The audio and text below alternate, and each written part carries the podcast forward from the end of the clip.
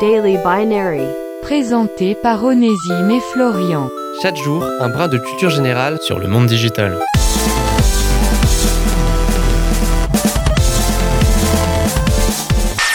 Vous êtes-vous déjà demandé d'où pouvait bien venir ce curieux signe sous forme de spirale présent sur n'importe quel clavier et surtout n'importe quelle adresse mail ?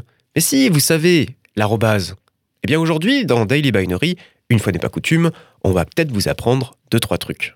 Pour comprendre l'origine de cette étrange lettre, il faut remonter dans les années 70, très précisément en 1971.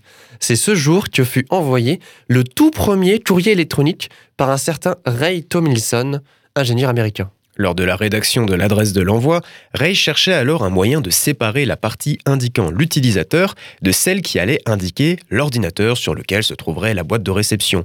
Il décida alors de choisir l'arrobase puisque ce signe n'était utilisé dans aucun nom propre et qu'il se prononçait « at » en anglais, donc « chez » en bon français. Cet usage s'est par la suite popularisé jusqu'à devenir aujourd'hui la norme.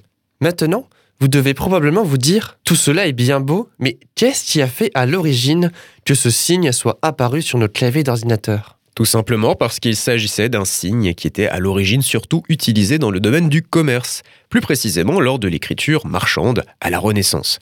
Il servait alors à indiquer le « A » avec un accent grave.